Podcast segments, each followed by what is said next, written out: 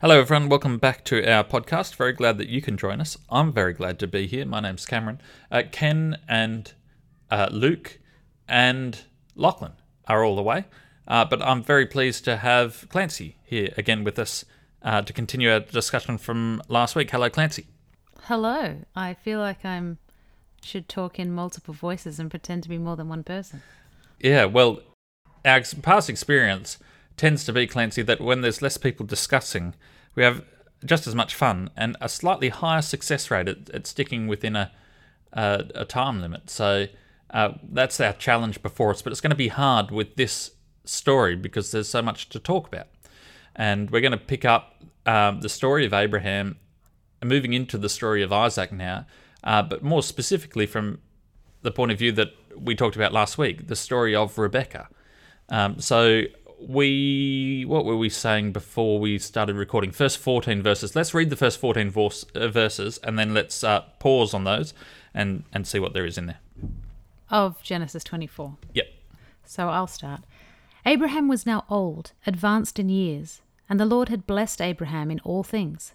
And Abraham said to the senior servant of his household, who had charge of all that he owned, "Put your hand under my thigh, and I will make you swear by the Lord, the God of heaven and the God of the earth, that you will not take a wife for my son from the daughters of the Canaanites, among whom I dwell, but will go to the land of my birth and get a wife for my son Isaac." And the servant said to him, "What if the woman does not consent to follow me to this land? Shall I then take your son back to the land from which you came?" Abraham answered him, "On no account must you take my son back there. The Lord, the God of heaven, who took me from my father's house and from my native land, who promised me on an oath, saying, 'I will assign this land to your offspring,' he will send his angel before you, and you will get a wife for my son from there. And if the woman does not consent to follow you, you shall then be clear of this oath to me, but do not take my son back there." So the servant put his hand under the thigh of his master, Abraham, and swore to him as bidden. Then the servant took 10 of his master's camels and departed, taking all sorts of choice gifts from his master. And he arose and went to Mesopotamia, to the city of Nahor. And he made the camels kneel down outside the city by the well of water at the time of evening, the time when women go out to draw water. And he said, "O Lord God of my master Abraham, please grant me success today and show steadfast love to my master Abraham. Behold, I am standing by the spring of water, and the daughters of the men of the city are coming out to draw water. Let the young woman to whom I shall say, 'Please let down your jar that I may drink,' and who shall say, 'Drink, and I will water your camels also,' let her be the one whom you have appointed for your servant Isaac. By this I shall know that you have shown steadfast love to my master." I think almost of all the stories that we've looked at so far in all of Genesis, this part of this chapter is the story which you could read and go, wow, the past really is an entirely different country. Like, it's a totally different place where they do stuff that we would not do. There's a lot of stuff here. One of them, this is the smallest of them all, Clancy, but it's one that struck me, was that the servant prays to the God of my master. So it's not his God, it's the God of his master. So, that's a weird idea. But I think that's also, I mean, he knows, I think that's also an acknowledgement. I know you talked to Abraham. Now can you also maybe, you'd led him. Can you lead me as well? Yeah. Abraham seems to have a particularly special relationship with God. Yeah. I mean the putting your hand under the thigh. Yeah. And, that's just weird. Yes. For us, that's just such a weird thing to do. Yeah. Yes. I think it's interesting. The thing that I find sort of amusing about what Abraham says, he says, "The Lord, the God of heaven, who took me from my father's house and from my native land, who promised me an oath, saying, 'I will assign land to your offspring. He will send his angel before you. You will get a wife for my son. But if you don't, it's okay.'" He's saying, God will pick a woman for you, but if she doesn't want to come, I release you from your it's the woman's fault if she doesn't want to come. God will pick someone, but it's up to her to decide, which is a weird turn of phrase. It's a weird turn of phrase. I remember, I don't know if he shared this story at all, probably did, but I remember Ray Rowan preaching once, Clancy, describing how at a class reunion it had been shared by two people he'd been through college with who had subsequently got married. that the lady described how she just knew. She felt very impressed that God was going to give her a husband, and the next person to walk in the door was going to be her husband. And someone walked in, and sure enough, they got married later on. Ray said, under his recollection, it took the guy some time to come to the same realization. And and he also thought, remembered, you know, after hearing this story, thought to himself that it was just as well that he hadn't walked through that door at exactly that moment. So that was his comment. That was in the context of a sermon that had a point, and isn't it awful? Because I've forgotten the point that he drew from that, but I remembered the story. There's a couple of elements of this story, though, that feel a bit odd. If God has told Abraham to leave his father's house, that doesn't necessarily mean sever all ties with, but it seems to suggest, you know, you're going to leave and you're not going to come back. So what is this emphasis of Abraham going back to get, you know, someone from his tribe, his clan, his group, the kids of his buddies for Isaac? I don't know. In the Bible, there's not a lot said. I'm not sure what's in any of the rabbinic traditions, but I don't think that Abraham's family or culture that he left from Ur was known for being particularly godly. I mean, but the ancient world is just, if you remove that from the equation, the ancient world is incredibly tribal.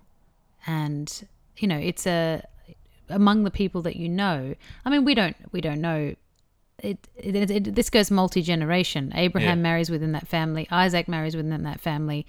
Jacob then, again, marries within that family. And we know, actually, that not everything is exactly squeaky clean in terms of religious observance because of that episode where Rachel, is it, who steals Laban's... Rachel steals her father's gods, yeah. Yeah.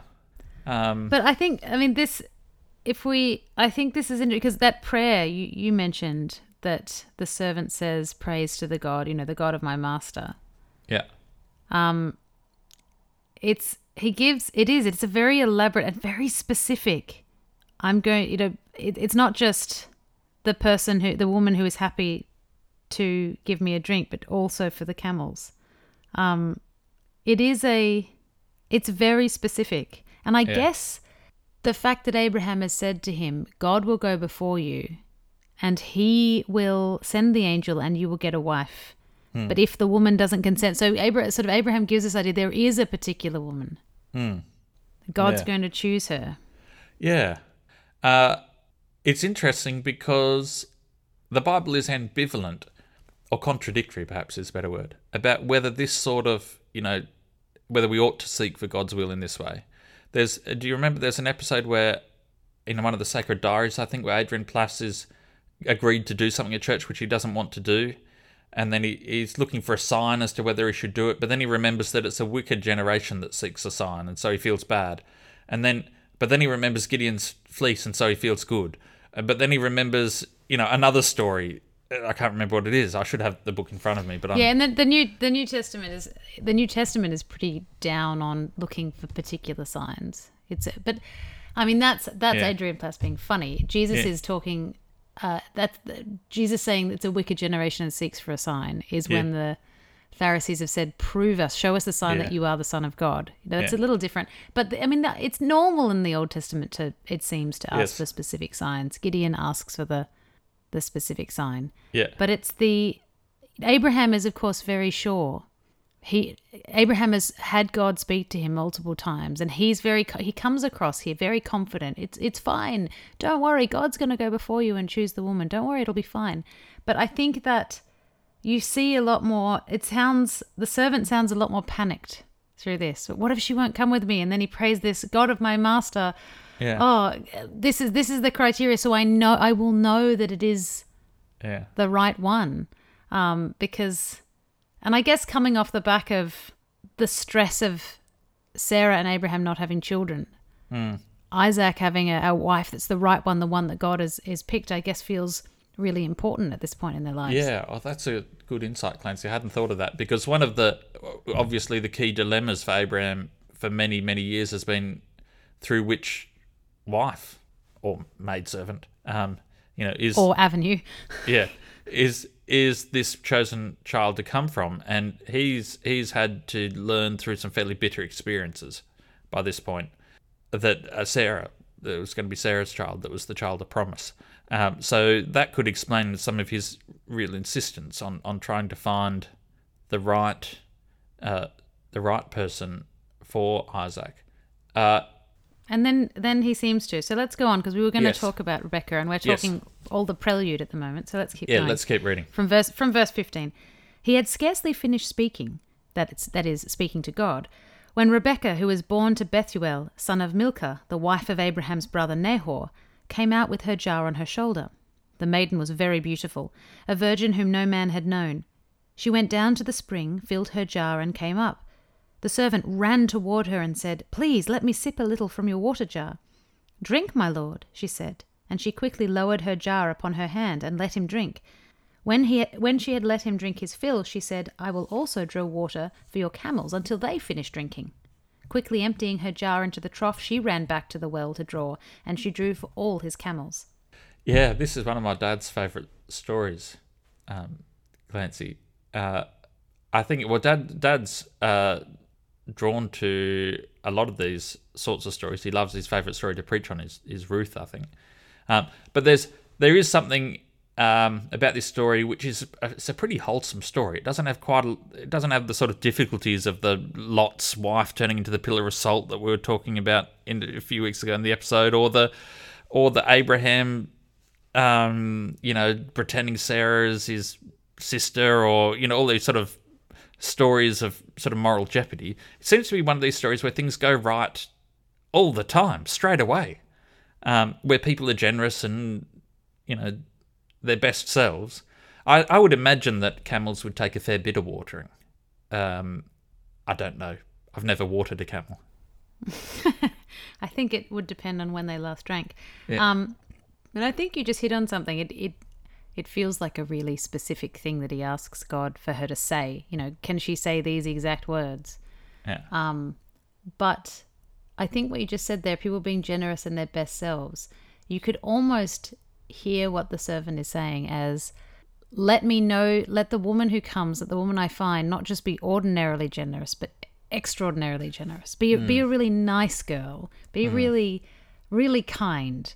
And that, I mean, that's not him simply fulfilling the request of Abraham. Abraham's request was go and find a wife from this group of people. Yeah. And the servant is then saying, well, let me find one that's good and kind and nice. And maybe it's just sick of all the fighting and the nastiness that's been going on with sending them away and abusing and mistreating. And he's like, God, please let me find one that's nice, that's right, easy to get along with, that's generous. Yeah, that's right. Because, servants see the not public side of people. So that's it's in true. It's in his best interest, picking his future mistress, to choose one that's going to get on well with the people around her. Well, yeah, it's a very good point, Clancy, because if it wasn't for that second phrase, his request for a sign would be a very ordinary sign if you happened to be near a well. There's another Adrian Plass episode where he writes a parody of a sort of typical Christian magazine article in which the author, who's a Christian acrobat and is into trapeze work, is fairly convinced that the Apostle Paul was pretty good on the trapeze, and certainly Peter, and that trapeze acts were an ordinary part of the early church, has decided to start a trapeze ministry. And he's relating in this mock article about it was just amazing. I thought, if we wanted a trapeze, we'd need a big tent for the trapeze to go in. And so I went and bought a magazine, and it was called Big Circus. Tops for Sale. Big Circus. Big Tops for Sale. Big Tops for Sale. And would you believe it? On the first page, there was a huge tent for sale. And when I rang the guy up, he suggested that if I gave him some money, he could give me the tent. And that this was obviously divine leading. The reason why I'm a bit suspicious about the seeking for signs is I almost never hear someone suggest something in the context of a church as being God's will, without it also being their will. See, well, I think that's true. Where I thought you were going with bringing up Adrian Plass is where in his first, The Sacred Diary of Adrian Plass, he gets this conviction that God is speaking to him and God is giving him an instruction to buy a frog and call it Kaiser Bill. That's right. And he's so worried he's going to forget this message from God that he writes it on a note and puts it in his pocket. His wife subsequently is cleaning his clothes in the laundry and pulls out this note and is very concerned and wants to know why he has a note in his pocket to himself telling him to buy a frog and name it Kaiser Bill. And he knows that it has to be from God because the thought is so odd and obscure. Why would he have that thought unless it were from God? And I mean, this is it's very easy to create very comical situations on this premise. You know, how do we know what? Or this question, how did you know what God's will is? But that seems to be the question that Abraham has been, and all the characters in this story have been struggling with for chapters and chapters and chapters. Because God says, go and leave and go to a country. I'll show it to you later on. I'm not going to tell you, but just get up and go, and I'll take you to a country, which I will show you later on. And then there's going to be a child of promise. And God doesn't step in to tell Abraham before he sleeps with Hagar, no, this isn't how it's going to work out. God sort of waits. It's almost like God is being obtuse. Like, presumably God has some good purpose behind it, but God could have spelt things out in a lot more detail earlier on. But I think what's interesting is every time God actually does say something, Abraham's like, yeah, okay, no matter how weird it is, no matter how, to us, no matter how strange it is, Abraham's like, yeah, sure. It's in the intervening times that Abraham starts to make his own way up. But we were going to be talking about Rachel. We're going to talk about Rebecca, not Abraham. So let's keep going. You could read from verse 21. Yes. This is the oddest verse in the whole thing, Clancy. What a strange day she must have had. So she goes to this guy, asks for a drink. She says, I'll water your camels. And then it says in verse 21, the man gazed at her in silence to learn whether the Lord had prospered his journey or not. If it did take... I'm imagining something that's half an hour at least to water some camels. And this weirdo is just staring at her the whole time. This weirdo's just staring at her. And you can imagine her thinking, God, this is a bad choice. I don't know if that's as weird as what follows. When the camels had finished drinking, the man took a gold nose ring weighing 0.5 shekel and 2 gold bands for her arm, 10 shekels in weight. Yeah. Pray tell me, he said, whose daughter are you? Is there room in your father's house for us to spend the night? She replied, I am the daughter of Bethuel, the son of Milcah, whom she bore to Nahor. And she went on, there is plenty of straw and feed at home, and also room to spend the night. The man bowed low in homage to the Lord and said, Blessed be the Lord, the God of my master Abraham, who has not withheld his steadfast faithfulness from my master. For I have been guided on my errand by the Lord to the house of my master's kinsman. The thing that, of course, all of a sudden, who are you? She says her name. You're like, here, have this jewelry. And It's a strange interaction. From a stranger. I mean, in any culture, I can imagine receiving. I mean, that's the sort of interaction that you would caution a young person against, wouldn't you? You know, if some strange weirdo comes up and tries to give you a lot of money, I'd be suspicious about that. This must have been a very odd day for her. Not least of which to say, Clancy, and again, this just speaks to the cultural divide. But I can't imagine any young Adventist, respectable young Adventist girl being welcome in church with a gold nose ring weighing 0.5 shekel and 2 bracelets for arms weighing 10 shekels each. I don't know how much 0.5 shekel is. 11 grams. So that's not too heavy. So it's not like a big bull's ring. When it goes to the effort of weighing it, I'd imagine it'd be something quite weighty. But this is a fairly... manageable size nose ring, if any nose rings are manageable. The young woman ran and told her mother's household about these things. Why would it say her mother's household and not her father's household? Is her father still alive? It's fairly hinted at in the text that he may not be, because she goes to her mother's household, and then when the negotiations happen, her father never speaks. Laban, her brother, speaks on her behalf. So it seems to be that her father may have died, or he's just absent from the narrative. Now, Clancy, if the first things we find about Rebecca are positive character traits, it's not quite so positive for Laban, because I'm noticing that before Laban says, come in, it specifically says, as soon as he saw the ring and the bracelets on his sister's arms and heard the words of Rebekah, his sister, thus the man spoke to me. He went to the man, and behold, he was standing by the camels at the spring. He said, come in, O blessed of the Lord, why do you stand outside? For I've prepared the house and a place for the camels. So it seems to suggest, infer, I don't think it's too strong to say it infers that Laban was impressed by the sight of the jewellery. Oh, yeah. Yeah, absolutely. It's very clear that he sees and hears and goes, well, this is a good thing. Let's yeah. You know, I'm going to make, and he makes out, look, I've made you a place. Come, I'm I'm welcoming you in now. Yeah. Yeah, that's good. Yeah.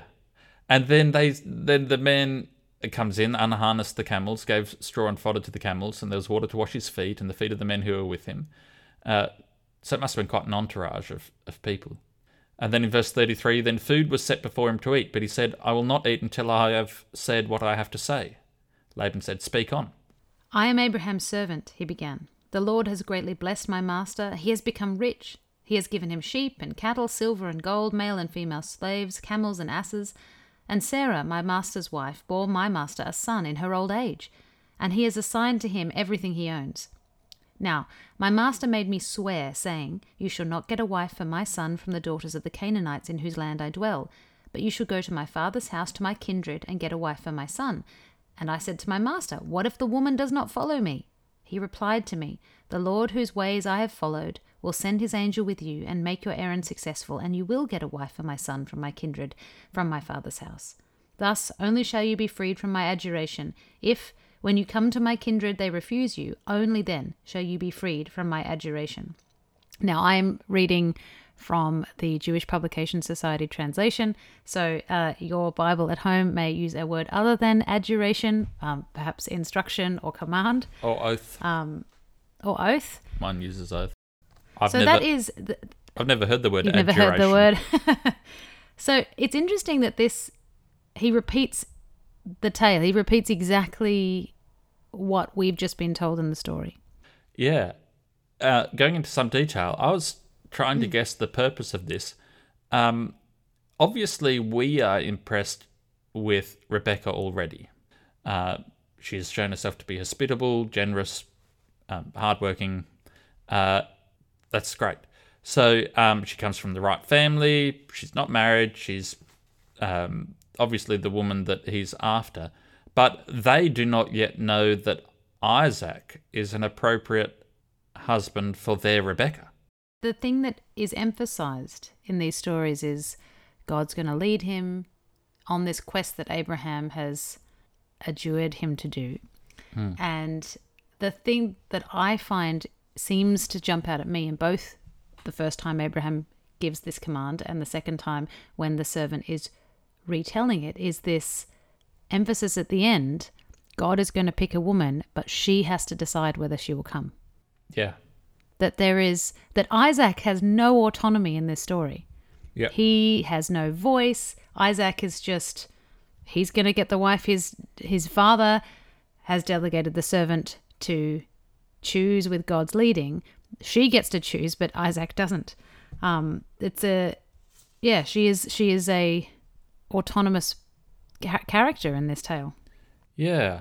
Although, yes, and I mean, that's very much emphasised in the retelling, and he goes through the whole story. I was just reading through it the next few verses to see if there's anything sort of extra particular that's added, and there's not, except for the sort of exhortation at the end of verse 49. Now then, if you're going to show steadfast love and faithfulness to my master, tell me. If not, tell me, that I may turn to the right or to the left. So he seems to be saying, I think God's chosen Rebecca, but if it's not going to happen, then I'll go looking somewhere else. And Laban and Bethuel answer. They do. And that's the first time we hear Bethuel speak, isn't it? Yeah. And they say together, the matter was decreed by the Lord. We cannot speak to you, bad or good. We cannot decide this. Here is Rebekah before you. Take her and go, and let her be a wife to your master's son, as the Lord has spoken. When Abraham's servant heard their words, he bowed low to the ground before the Lord. The servant brought out objects of silver and gold and garments and gave them to Rebekah, and he gave presents to her brother and her mother.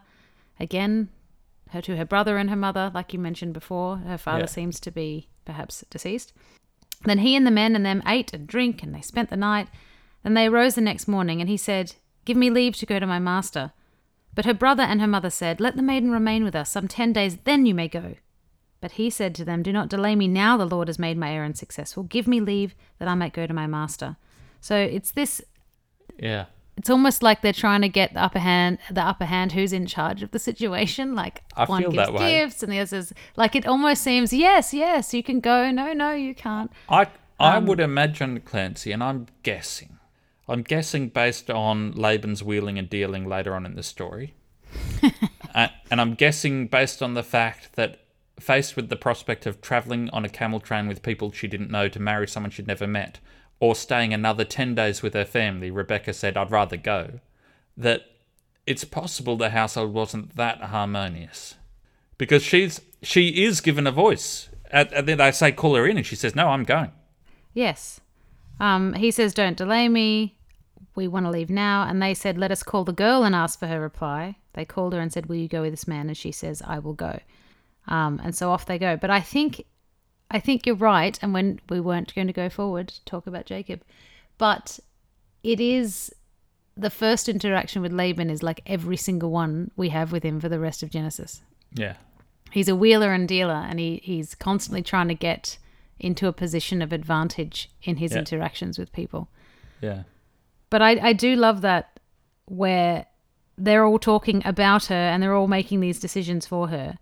No, we want 10 days. No, we want this. Let's ask her. And she says, "No, I'll go right now." And I like that. Maybe she wants to get away from her dodgy brother. Yeah. Well, I think it's quite plausible. And in many ways, it would be intimidating for Rebecca.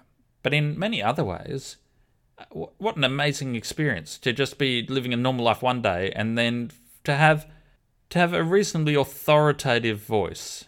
I mean, we're taking the servant on his word that he had asked for a sign and that was the sign and that she'd answered exactly according to the phrase, just in the moment of his praying it, basically.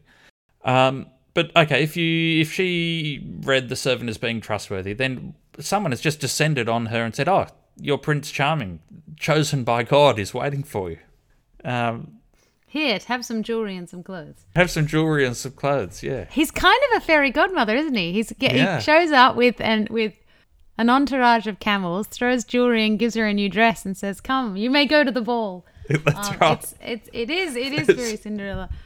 That would be an interesting sort of cross. It's like VeggieTales. VeggieTales does. This is how they should do this.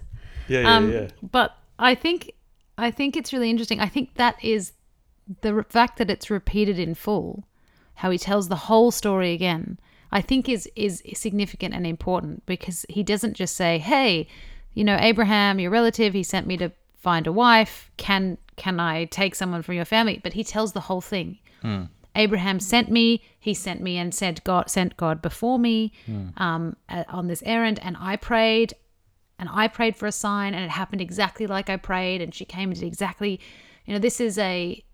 He's telling them, and it's important for us, or for later readers, later hearers of this story, to know that the fact that this was, orchestrated by God is on the table in the negotiations, that Rebecca knows this.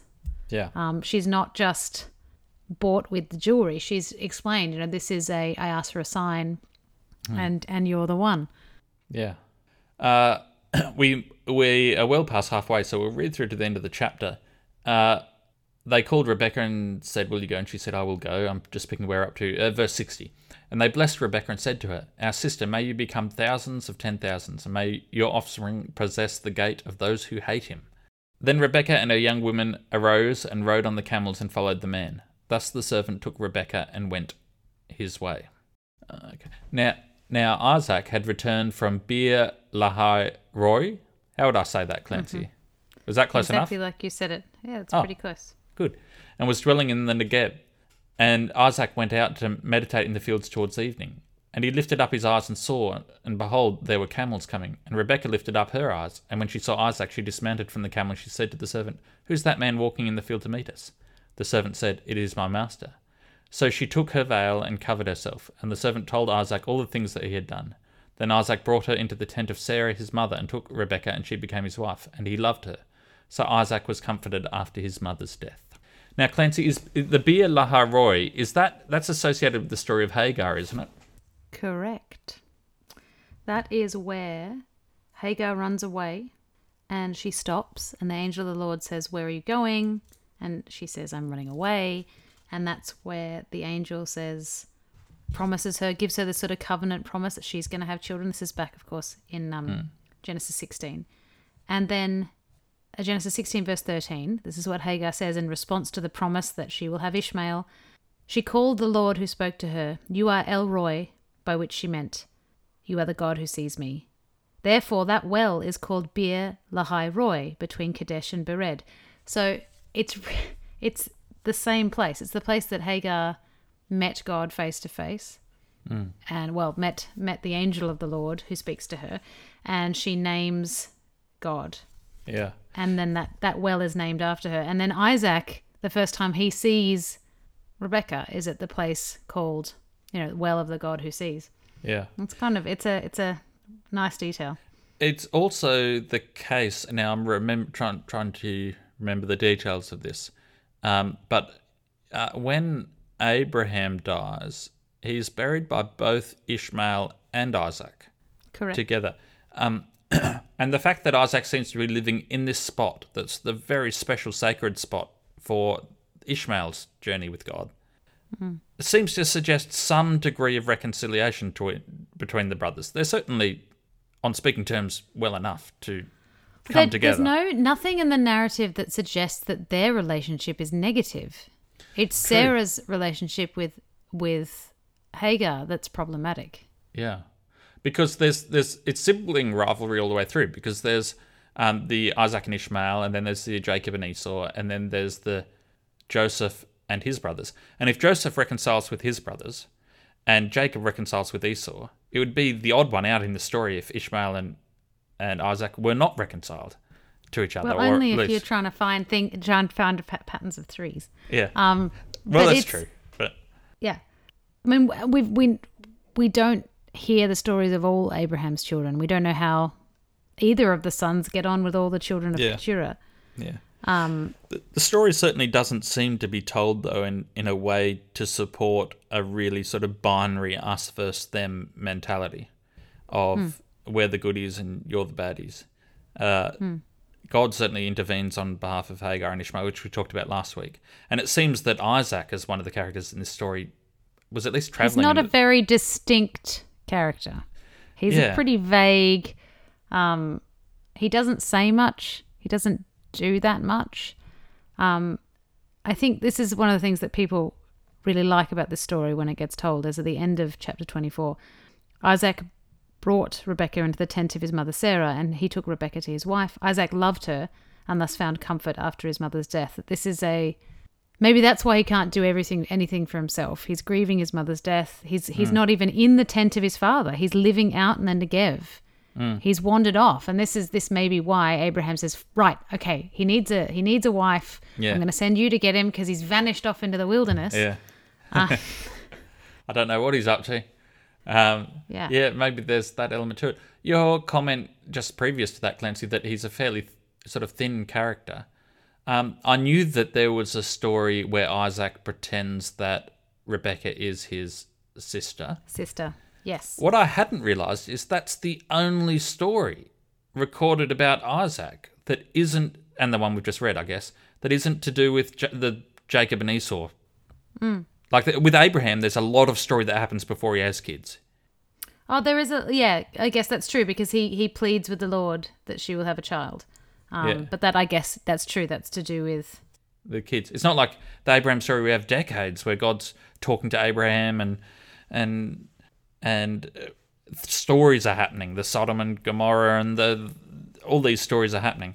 Isaac seems to exist in this story very much as the son of Abraham and the father of Jacob, rather than as a sort of a super active player in his own right.